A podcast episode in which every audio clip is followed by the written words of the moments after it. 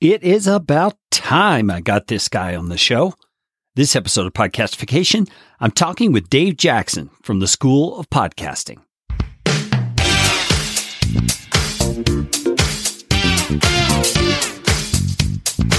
My name is Kerry Green, and I am the client happiness guy at podcastfasttrack.com, and this is Podcastification. This show is all about podcasting how to do it, how not to do it, best practices, interesting news items that have to do with the realm of podcasting, and who knows what else. And I'm trying to do it all with a little bit of fun and some information to help you get a show going, keep yours going, or make it better. And if you like what's going on here on the show, I would appreciate it, oh, so appreciate it, if you could leave a rating or review on iTunes. You can find out how to do that at podcastfasttrack.com slash review. That's enough of that kind of stuff. Let's get you podcastificated right away.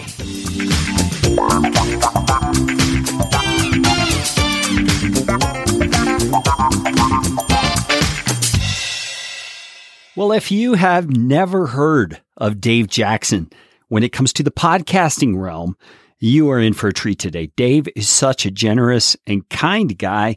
He's funny, he's fun, he's great to have a conversation with, and he's been doing this podcasting thing long before I showed up on the scene.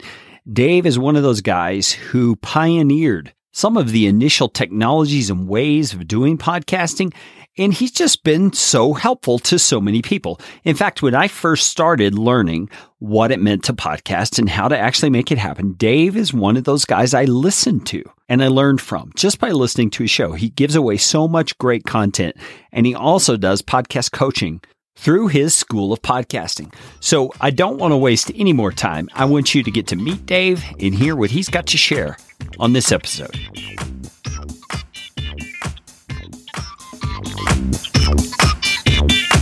Dave, Dave, Dave, David Jackson. You're on the Podcastification podcast. How you doing? I'm doing great. How are you, Kerry?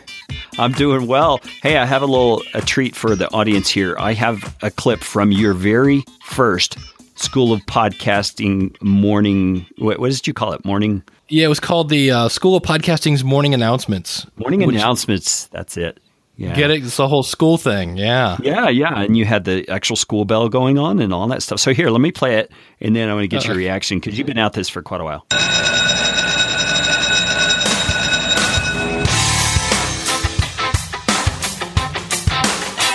It's the School of Podcasting's morning announcements. Here's Dave Jackson. Well, hello everyone, and welcome to the very first installment of the School of Podcasting's morning announcements. Yeah, one of the things we talk about at the School of Podcasting is your first podcast typically stinks. Yeah, it's usually pretty bad. So I'm going to try to avoid that, but I, I do have a dilemma. Well, first of all, I'm your host, Dave Jackson, sometimes known as Jammin' Dave Jackson, sometimes known as Dean Jackson, Principal Jackson. Take your pick. You can call me Dave. And you can subscribe to this podcast. Yeah. That's way back when. That's a long time ago. That was uh, pre cell phones with with you know there's a it's back in the day kind of thing, and I, it could so have been it, worse. Yeah, you know? is it accurate to call you the Podfather? Could we do that? No, you'll you'll make a lot of people mad doing that. There's only one Podfather. That's Adam Curry, the guy that helped to invent podcasting. Uh, yeah, I've had people call me the you know the dean of podcasting because of the school ah, of podcasting. Yeah, there you go. There I don't know. Go. I don't know about that, but uh, I've been doing it a while. Maybe you could be president emeritus or something like that. I don't know. anyway, that is funny. Well, maybe we could call you the pod stepfather or something like that. I don't. I don't know. Anyway, glad to have you on the show, Dave. I just kind of wanted to talk some about your journey. You know, where you started, why you started, and what you've seen happen over all these many years that you've been yes. podcasting. So let's see. You started back in 2000 what? 2005, April 2005 was uh, when I jumped in. Wow. I don't think in 2005 I even knew a podcast was a thing. Well, I, I just remember I had a friend of mine. He had come back from a, uh, some sort of big marketing guru thing. And I had missed, which again tells you how long ago it was. I'd missed the MySpace boat. And he said, You know how you missed the MySpace boat? I'm like, Yeah. Goes, I've seen what's coming down the pike, man. You got to get into this. This will be great for you. And I go, What is it? And he goes, Podcasting. And I'm like, What's a podcasting? And I just remember Googling it. And literally, there was maybe a page, tops a page and a half of results. There just wasn't anything about it. And when I finally kind of pieces parted one together, I downloaded this software that was called, I think it was iPodder Lemon or something like that. It was later called Juice. And I remember I heard the voice of Adam Curry, the guy from MTV, come out of my speakers, and I was like, "Well, this is cool." And I, I literally just pieces like it was, you know, paper clips and rubber bands and one together. And I just remember when I uploaded my MP3 file, and then I saw it come down into the software. I went, Oh, now I get it. And I just went, oh, hmm. this this could be really really cool. Yeah, it was it was fun. Yeah, so that was back in the days of dial up, right? Just about. Yeah. I mean, I, I, I it's it's uh, not too far from it. There was no iTunes or there was no podcasting on iTunes. There was no even back then. I think the iPod was was new. And yeah. I had I had this little thing called an iRiver about the size of your thumb. And the fun part of it was you would basically fire up your software. So in my case, I was using this thing called Juice. It would download all your MP3 files.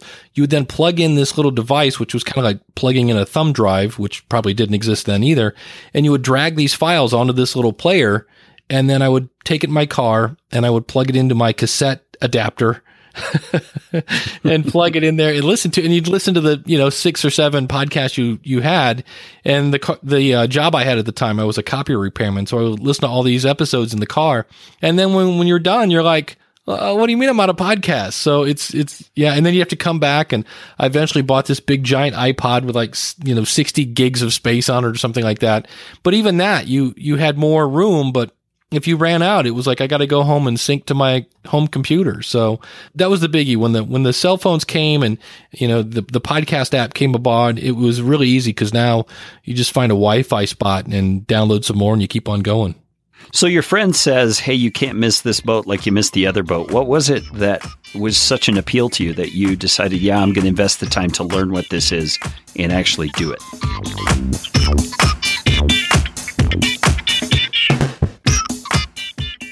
At the time I had a newsletter that had a, a decent amount of people for musicians. And I could see kind of already, I was doing more or less audio on a website. I had started recording.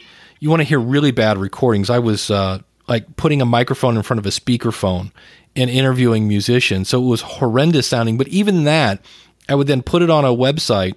And even that, I was getting more engagement because you go from being words on a page to hey there's actually a person behind this website. And we're actually getting to hear you know these musicians and their tips and things like that. So i knew already the power of audio. And then when i saw how okay this would make it super easy to get that audio to people's computers i was like oh this is going to be cool. And i think like everybody else i have uh, audio of myself with my grandma doing WHOME which was uh, into a uh, little cassette deck, and we were playing radio. It's time for the news. And yeah. so I think we've all kind of had that. And even when I was a teenager, I worked in a grocery store. And even if I was like, you know, all right, we need a price check on, you know, Miracle Whip, yeah, you know, yeah. they, they were like, man, you should be on the radio. So I've always had that thing. And then my background's in, I'm, I'm, a musician. So I'm used, to, I had a bunch of microphones lying around and stuff. So I was just like, hey, let's give this a shot. And then uh, at the time it came about, my background was in electronic engineering, but I fell into training. And so it was weird because I didn't really have a degree in, in training and I had lost my, one of my training jobs and I went to get another job and they're like, well, you don't have a degree in in education. I'm like, I know, but look at my resume. I've been doing it for 10 years and they really didn't care. And I finally talked to a friend of mine that was in HR and they said, yeah, if you want to do training, you, you got to go get another degree. At the ripe old age of 42, I went back to college, which was great because you'd walk in and people would go, Oh, are you the teacher? And I'm like, no, no, I'm, I'm a student. so I started the school of podcasting, which is funny because I tell everybody, don't get into podcasting if your goal is to make money quick. Because I was like, I need something to keep me in my phone, car insurance, gas, and books.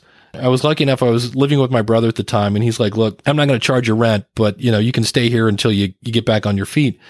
And so the school of podcasting was born, and I didn't really know where I was going. But as I was learning how to podcast, I was making tutorials based again on my training background on how to how to set up a RSS feed and all the other fun filled stuff. So that's that's kind of how it was born out of like I need money now, and of course that's it, like everybody else that that doesn't work. You've got to take some time to to build your audience, and then you monetize your audience. And those people that come to me and go, "Yeah, I want to quit my job and and do this in six weeks," I'm like, "Yeah, that's not gonna not gonna happen." Yeah, no, well, let's let's talk about that because I hear many questions from clients from people who are potential clients about, you know, best launch strategy, best new and noteworthy strategy, best way to get your audience built in a quick amount of time.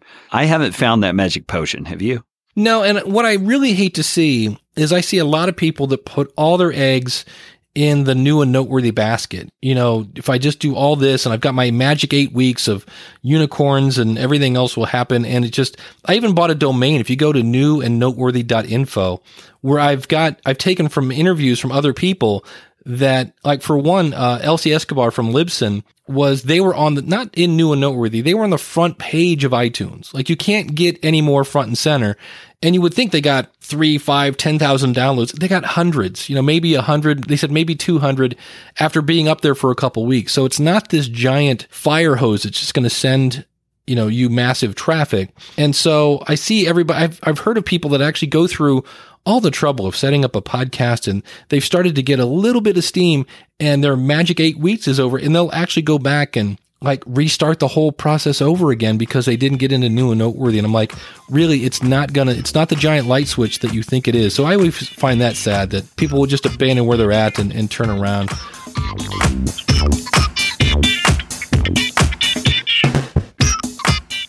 And the people that I talk to that are really making headway. They they've you know they've got sponsorship or whatever it is you're trying to do. You're reaching. You're you're really engaged with your audience.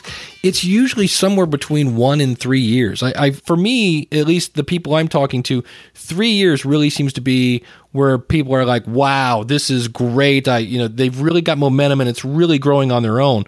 But that first year is is the brutal one because you're you're kind of tapping your microphone, going, "Is this thing on? Is anybody listening?" And I'm not getting any feedback.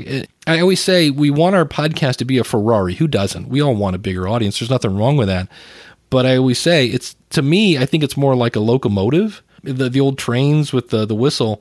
And if you think about it, those things, start really really slow, but once they get going, that's the reason there's a cow catcher in the front of that thing because you can't stop it.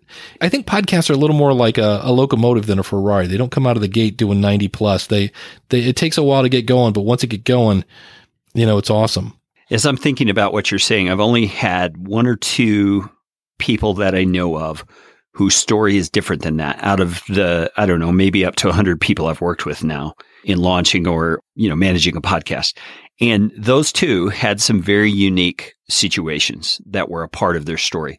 One was it was the niche he was in and the timing with which he started talking about the niche. And that niche was Amazon private label sales.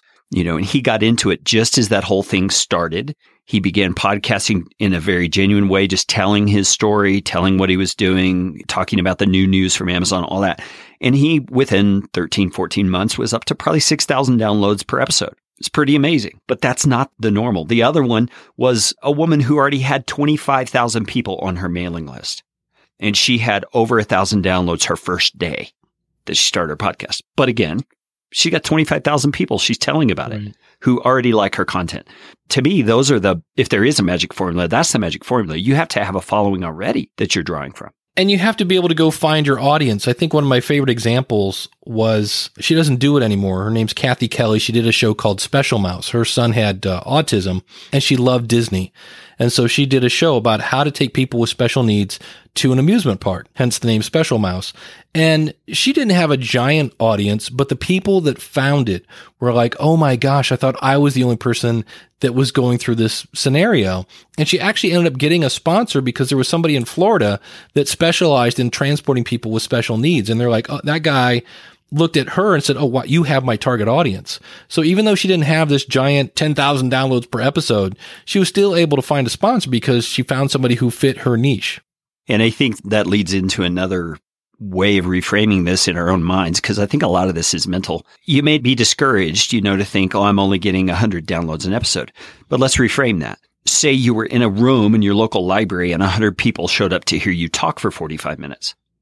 that sounds a lot different. Oh yeah, That, fe- that feels significant. Well, that's what's happening. Yeah, I always say my my background's in training, and for me, a, a big class was twenty people to hold people's attention and and make sure they were going to understand what you're talking about. Twenty is a, a, pretty full class, and so when I hear somebody say, "Oh, I've only got hundred downloads," I'm like, number one, I think back to the old building I used to teach in. That'd be the whole floor, five classrooms of twenty people.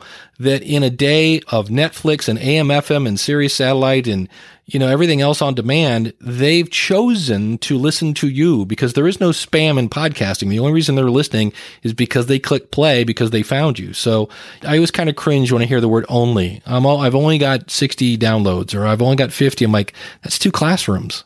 Yeah, it's pretty significant. And and those are people that have self-selected. Yep. You know, they've picked you. I mean, that's significant. What do you tell people when they show up to your school of podcasting or they're talking about signing up for your coaching and things and they say things like, you know, I want to hit it big in six weeks or uh, in two months, I want to have this thing, you know, at the top of iTunes rankings. I mean, what, what do you say to them? Because you and I both know that's, that's typically not possible. I point out the fact that in a way, podcasting is the entertainment industry. Yes, people use it to educate and inform and things like that. But in the end, there's a little bit of entertainment involved. And I'm like, so you have kind of the same, what's the word here? You, you, the, the same chance of making it big as a musician.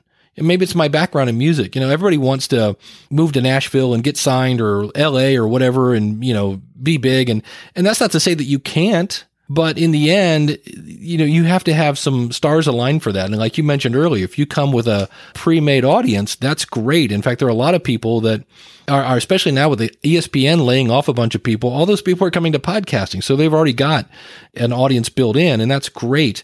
And so I always just tell them it's, I always say maybe I'm the worst salesman for podcasting because I tend to tell it like it is.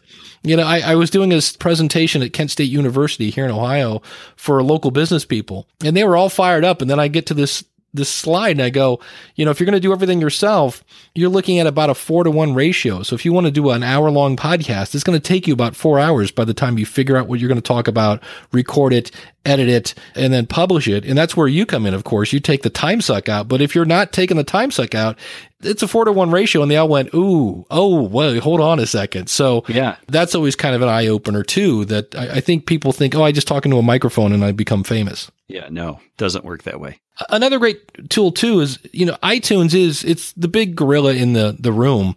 It's got probably anywhere from 60 to 80% of the downloads. And I always say, but in the end, it's a phone book. Really, that's all it is. It's a phone book, and I'm in the phone book in Ohio. But what, what's a phone book? Yeah, for those of us that remember these big yellow things they would drive. The last time I got one, I'm like, wow, they still make these? Yeah, they threw one in my driveway just two weeks ago, and I was shocked. I just couldn't believe we even had one. Well, it really is. It's that's really what's changed. You used to have the big phone book and you would go through and you would get your kid's school number and the local pizza people and, and everybody else and Aunt Martha and Uncle Bill, and you would put them into this local little itty bitty book that you stuck in the drawer by the phone. It's the same thing. You get this big, huge phone book of iTunes with hundreds of thousands of podcasts in them and you make your own little local phone book on your phone using the podcast app or overcast or whatever you're using it's the same theory we all just have our own little phone books now of the things that just that we need yeah, the things that are of interest to us and yeah. and are are the things we want to learn. So, I mean, we kind of beat this horse to death. I mean, you you've got to be able to put in the work. You've got to be willing to devote the time to make a good show, which brings me to one of your more recent School of Podcasting episodes. You were on the soapbox for a while talking about quality and you were using a comedian as an example of that from his book. Why don't you give us a little a little snapshot of that?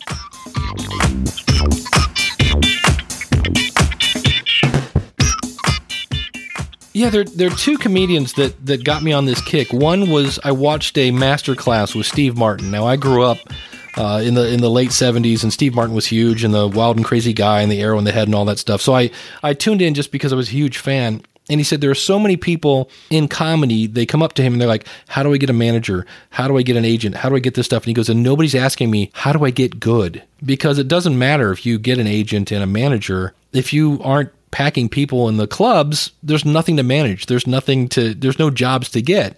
And so I read this book by Kevin Hart, who's another comedian. And to say he had a hard life is the world's biggest understatement. And he just, every time he got a setback, he was like, all right, I'm just going to go back and work on being the best comic I can be. And then he'd get like a TV show and at the literally the last minute they would pull out the rug from underneath of him and most people would just cry and moan and they'd quit probably. I know I would have quit. And he's like, "All right, well, I'm just going to go back and I'm going to become such a big comic that they have to put me in a movie and they have to put me in a TV show. And of course, now every time you turn around, there's a Kevin Hart movie. But the big thing there was A, was his complete obsession with being the best kind of comic he could. And a lot of that was pulling stories out of his life. He actually has a pretty funny life. His father was just a complete character so that was part of it, making it very personal. So people, when you go to see his concert, you kind of, yes, you're laughing, but you're also getting to know him and that creates that relationship with his audience. So they want to come back and support you now because they feel like they know you. And then it's just how, how good can I get? And then promoting yourself towards the end of the book, he talks about how he started getting into social media and using that to get the word out. But in the end, I think we all, and I, I try not to be guilty of this myself.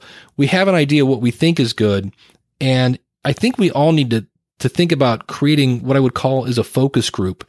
If you can find four or five people that you think are your target audience, not named mom or Uncle Mary or Uncle Mary, this is a new one. yes, I must say the wine is quite delightful. you know, somebody not named mom to give you some honest feedback, not to just tear you apart, but say, Hey, here's what I'm doing good. Here's what I think, you know, you might think about, you know, not doing or things like that. Because any business, before they build a product, the first thing they do is you know, get some of their target audience in there. I was just watching uh, The Profit on CNBC, and there was a company doing bathing suits. And same thing, this designer did all these great designs, and they're all floral patterns and all this other wild stuff on it. And then they said, okay, who's your target audience? And they, they brought in a bunch of their target audience, and their target audience went, I'd never wear that. And so they went back to the drawing board and asked them, well, what would you wear? And they, they, well, I like this and I like that. And they brought out some examples. Oh, that's beautiful. And yeah. I think we need to do that a little bit is, is maybe find some people who aren't afraid. You know, I always say, if you could just listen to my podcast and talk about it like I'm not in the room hmm. and then be willing to, kind of step back and go, mm, you know what? Maybe they do have a point. Maybe I should have moved that to the end of the show, or or maybe I should get to the meat and potatoes sooner, or maybe my audio isn't as good as I thought it was, things like that. And I, I'm not sure we're, we're willing to do that. That's a, that's a tough pill to swallow. But in the end, if you have a long-term goal of, you know, I really want this to be good and I really want to connect, you know, most really good ideas. And I, I mentioned earlier the people that had been doing it a year or three years. Those people had changed their format and mixed things around based on feedback from their audience. I don't know that most people are going to come out of the gate doing it 100% perfect. No, I sure didn't. Absolutely not. And, and, you know, you get all these dreams of grandeur in your head about how it's going to sound and the great way people are going to respond. And, you know, like you're saying, you have to iterate, you have to tweak, you have to find what your audience likes. And that means it might be scary. I started something this year where I said, I'm going to try something with my audience. And I gave them every month, I give them a new question that they have to answer. Uh, so like this this month's question is how many strikes do you give somebody before you unsubscribe or how many listens do you give somebody before you go no no I'm not going to subscribe. So kind of how many strikes do you give somebody? That's this much question. And the first time I did this I said, you know, you're going to have a lot of egg on your face if nobody replies to this. And I was very lucky that my, my audience was responsive and they've been really good at every month. They're kind of going in that. And I do that because I also promote their show and kind of give them a little nudge. But there was one of those things I'm like, I'm going to do this and this could really blow up in my face. So I think sometimes trying new things, you have to have a little bit of courage. And if it doesn't work, it's not really a failure. You just know, okay, I'm not going to do that anymore. Yeah, exactly. So the point being in all of this, you know, concentrate on making a good show first yeah. before you concentrate on getting a huge audience. I mean, I've got some new clients. They've, they've actually got a pretty good idea for a show, but their questions have all been, about how to get a big audience. And I, you know, and they asked the new and noteworthy question, all that sort of stuff. And I said, I said, here's the thing. If you concentrate on getting to new and noteworthy, you might get there. But if you concentrate on being really, really good, it might not matter if you get there. Right. Because your show's good and your audience loves it. So I think we've probably beat that horse to death. But that's, I mean, that's a huge thing. Well, it's just massive. Can I beat it one more time?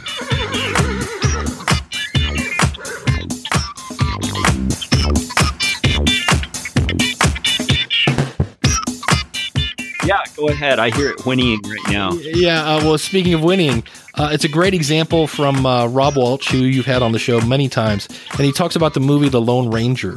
And I remember when that came out, it was the one with Johnny Depp. They were the the the Happy Meals were ready to go, and all the the figurines and the you know Lone Ranger what hats and you know, guns and toys, everything was ready to go except for one thing, and that was that movie was horrible. And so, in some cases, it doesn't matter how much you promote yourself. In the end, if your show isn't good, if the movie isn't any good, all you're going to do is let the world know sooner not to listen to your show. so, Yeah, yeah. you got to and keep you know, I. I think case in point for that, you know, that movie was nothing more than just an excuse to put Johnny Depp's bizarreness on stage. And the thing that proves that to me is that he wasn't even the Lone Ranger. right. You know, he he was the secondary character, and yet nobody remembers the main actor's name. no, I don't. I, just, I don't. I don't. It's I- the- it's the other It's guy. yeah, it's that Johnny Depp movie that didn't work. You know, that's how we know it. So anyway, yeah, focus on making your show great. There's a great book recommendation I can make. A guy named Cal Newport borrowed Steve Martin's line, uh, "So good they can't ignore you," and he wrote a book by that title. And it's an incredible study of how people come into their mastery and the journey that they go on. And it's kind of an anti-follow your passion kind of a book, not in a way of saying that's that's altogether evil, but it is saying if you start there, you're probably going to have a harder time finding your passion than if you just concentrate on being good at whatever you're doing. Doors just tend to open up then that lead to your passion. So anyway, great book. If you haven't read it, it's definitely worth the time. He's written a new one now that I can't remember what it's called, but I plan to get it too real soon. Nice. So Dave, uh, tell us some uh, some of the your most bizarre podcasting experiences, either with with clients or guests on your show, or you know things that you never would have saw that coming. This one always makes me scratch my head. I've met people and they'll come up to me and they're like, Oh, you're Dave Jackson. I'm like, Yeah. And they're like, Oh, why? I listened to your show. I'm like, Oh, thank you so much. I really appreciate that. And they'll go, You sound shorter. And I'm not sure how, how, what that means. Like, okay. Uh, Oh my! Does that mean you've got a squeaky mouse voice or something? I don't know. I don't know what that means. we're talking about making a show good. I've had people that come up with an idea for a show and then they'll have a goal for their show and the two are completely not related at all. So I'm going to interview other entrepreneurs about business. Great. What's the overall goal of your show? Oh, well, I want to uh, promote these figurines that I make. And you're like, what? And you're like, okay, it's a business, maybe, or something like that. There's two unrelated things. So, and, and that's sometimes where you might have a great show, but because your goal, like the overall goal of what you want to do with the audience that you build, you know, it's one of those things where if they're not in alignment, then you're going to end up quitting because even though the show is good, your goals are not good. And then the other, probably the weirdest thing I've ever been hired to do. And I remember when she approached me with this, I'm like, are you sure? And this is a family show, Dave. Can you tell this? Oh yeah, I can tell this. It was Okay. Okay. uh, and that was I was hired to do the voiceover and all the production. They would just provide me with the topic and I would talk about it. And it was the history of makeup. And and actually this is a great example of not having things in alignment. So I would do the history of makeup and it was all about, you know, back in the days of Egypt, they would rub coal and something together and you would put it on your eye and in some cases it would make you go blind all this weird history of makeup stuff. And the goal of it was to get the name of this health spa in front of people where you could come and you know get beauty treatments. So i kind of get it but it was just and i said are you sure you don't want me to work with somebody who's a female. I said, I see a female doing this because I personally don't wear a lot of makeup. and uh, I said, it might be better. And they're like, no, no, no, we want, we like your voice. And I'm like, okay. And so Oh, wow. it, it wasn't great content. I didn't really, you know, aside from the couple that were like, yeah, if you put this on your skin, it burns you and things like that. And I'm like, but who is going to do that? I don't think Revlon is putting out any, you know, makeup that's going to make you go blind.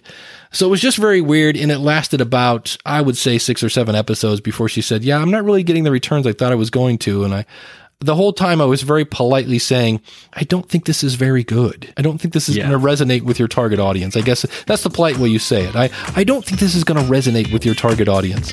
So that was one that I, I scratched my head on and went, yeah.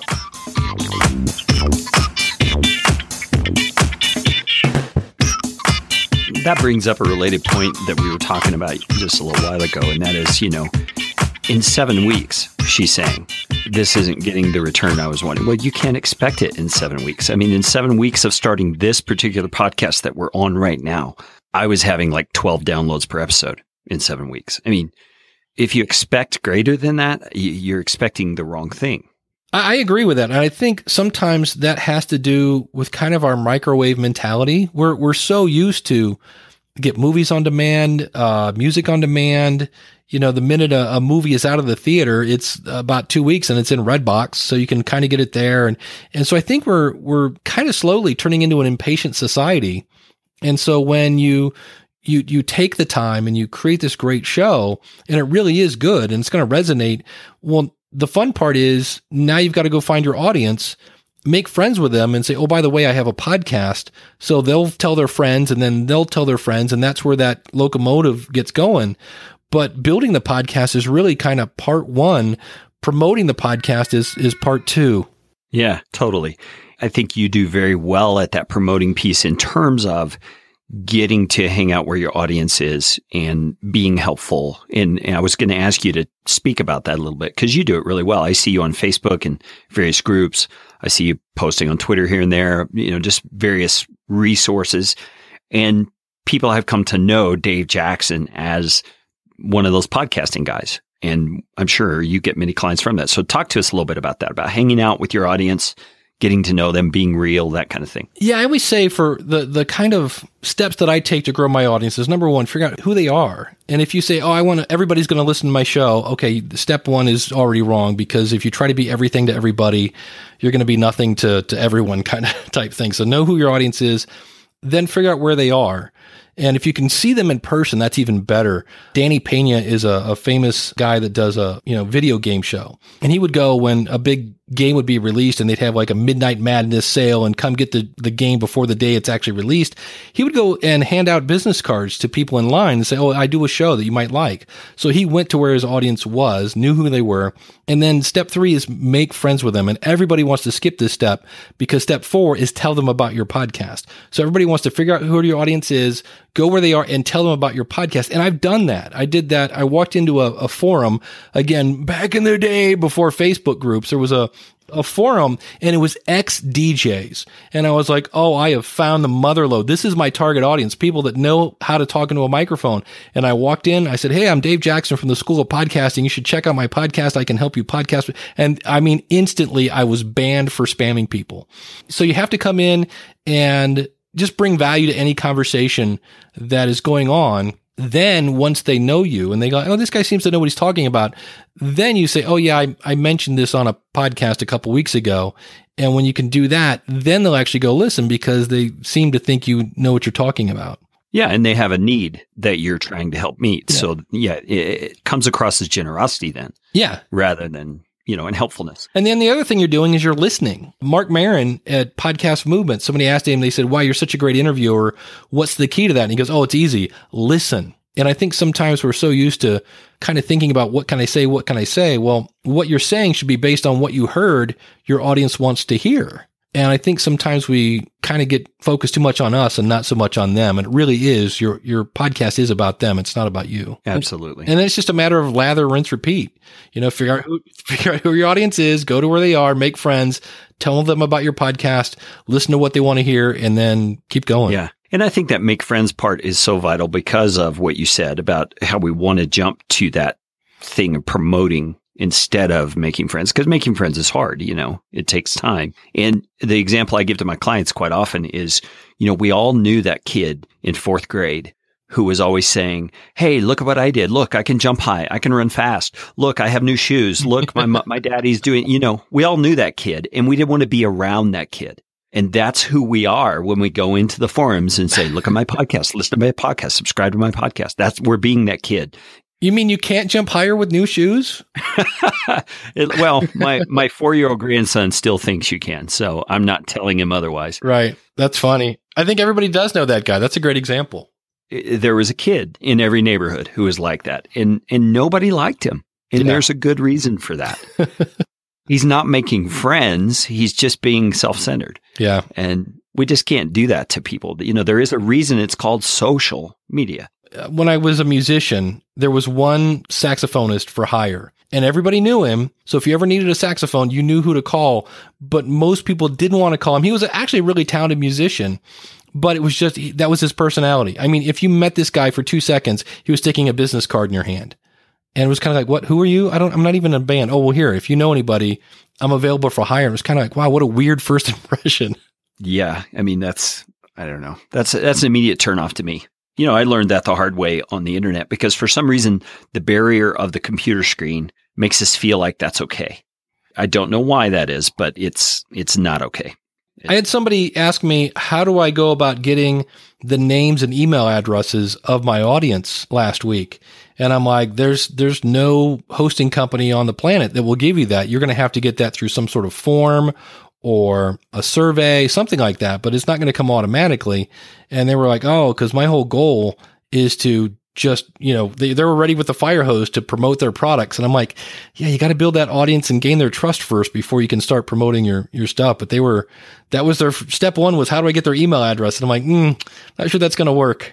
Yeah, well, I think it'll work if you use that email address in the right way, you know, Right. to build the relationship and, and start a conversation. I am on a mailing list of one life coach. I do some coaching and stuff like that on the side as well. And I learned so much from him. He sends out a daily email and very seldom is it selling anything. It's always conversational, asking you what your opinion on the subject is, you know, this and that. And you feel like you know the guy after a while and you feel like he knows you because when you reply, he replies back. That's the purpose See, that's the of a good key. email list. And, Yeah. and think about it. if he said, Hey, I just read this book. It's really, really good. You should check it out. Are you not going to tell me you're going to go click on that and, and read it? yeah, I'm at least going to look at the book and see Yeah. if it's something I think I could use right now. Yeah. You know, I respect it.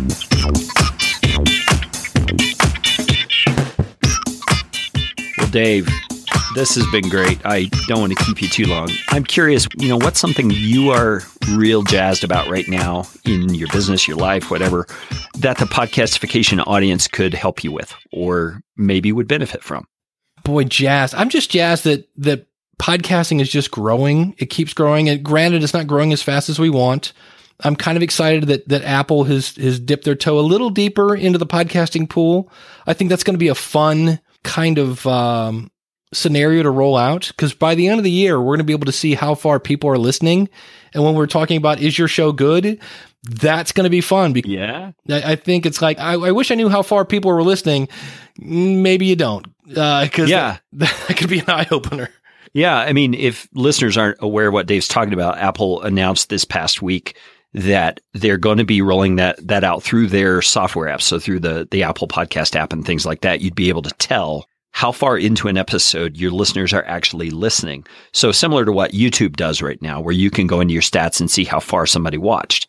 It'll be similar to that on on podcasts. And I'm with you, Dave. I think people who are all jazzed about getting sponsors, say I get 7,000 downloads per episode, they're going to find it harder to find a sponsor in some cases because they might get 7,000 downloads, but only 400 of those are actually being listened all the way through. all the way through. So I'm I'm jazzed about that. And just you know, every time I turn around, I I just watched a movie, oh something like Office Christmas Party or something like that, and they talked about podcasting twice in there. Jimmy Fallon talks about podcasting. He had the guy from S Town on his show. So it just seems like it's getting more and more and more mainstream. So I'm just jazzed to keep seeing it grow. Yeah, me too. So Dave, schoolofpodcasting.com, is that your home? That is me. That's where you can find me. So, Dave, I appreciate all you've done for podcasting. I think you were one of the first people I ever listened to when I was trying to figure out how to do this podcast thing. And I had a little bit of radio background, so I had the tech stuff down fairly well. And I came into it just at that time where it was fairly easy to do. It didn't require RSS enclosures and all that kind of stuff, at least on my end of it. You know, I could just upload and go. And you've taught me a lot, and I have, I, I know you've taught so many people a lot. If you guys listening have not listened to Dave's show, man, great stuff. And Dave is just who you hear on this show. He's an everyday guy. He likes talking about this stuff and teaching people how to do it. So go over there and check him out. Dave, thanks for being on the show. Oh, thanks, Gary. Thank you very much. Hello. So now you know the Dave Jackson from the School of Podcasting. I just loved that conversation. Dave is such a fun guy to talk with. I mean, he's got great illustrations. He thinks of things just real quickly off the cuff. He's he's just a great guy. So go over and check out his show at schoolofpodcasting.com. if you find yourself in need of someone to kind of coach you along, well, Dave is the podcast coach.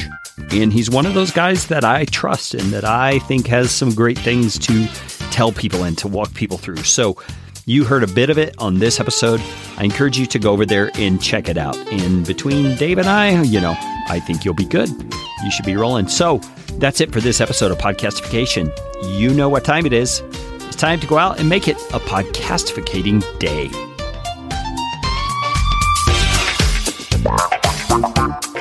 This show is brought to you by Podcast Fast Track, where my team provides professional podcasting services without the time suck.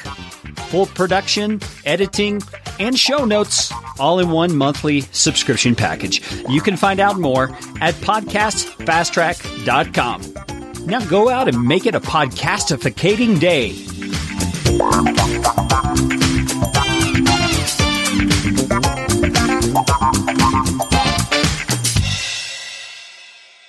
Audio editing and show notes by podcastfasttrack.com. Get 15% off your first month by mentioning this show. And this might be an edit point, Carrie, but I don't hear you anymore. Yeah, I muted myself. Okay, good. I was like, wow, I don't- okay, I was just making sure you're still. Yeah, I, I muted myself so that I could sniffle and take a drink. So Ah, yeah, edit excellent. point. Okay, sorry about that. um, so, uh,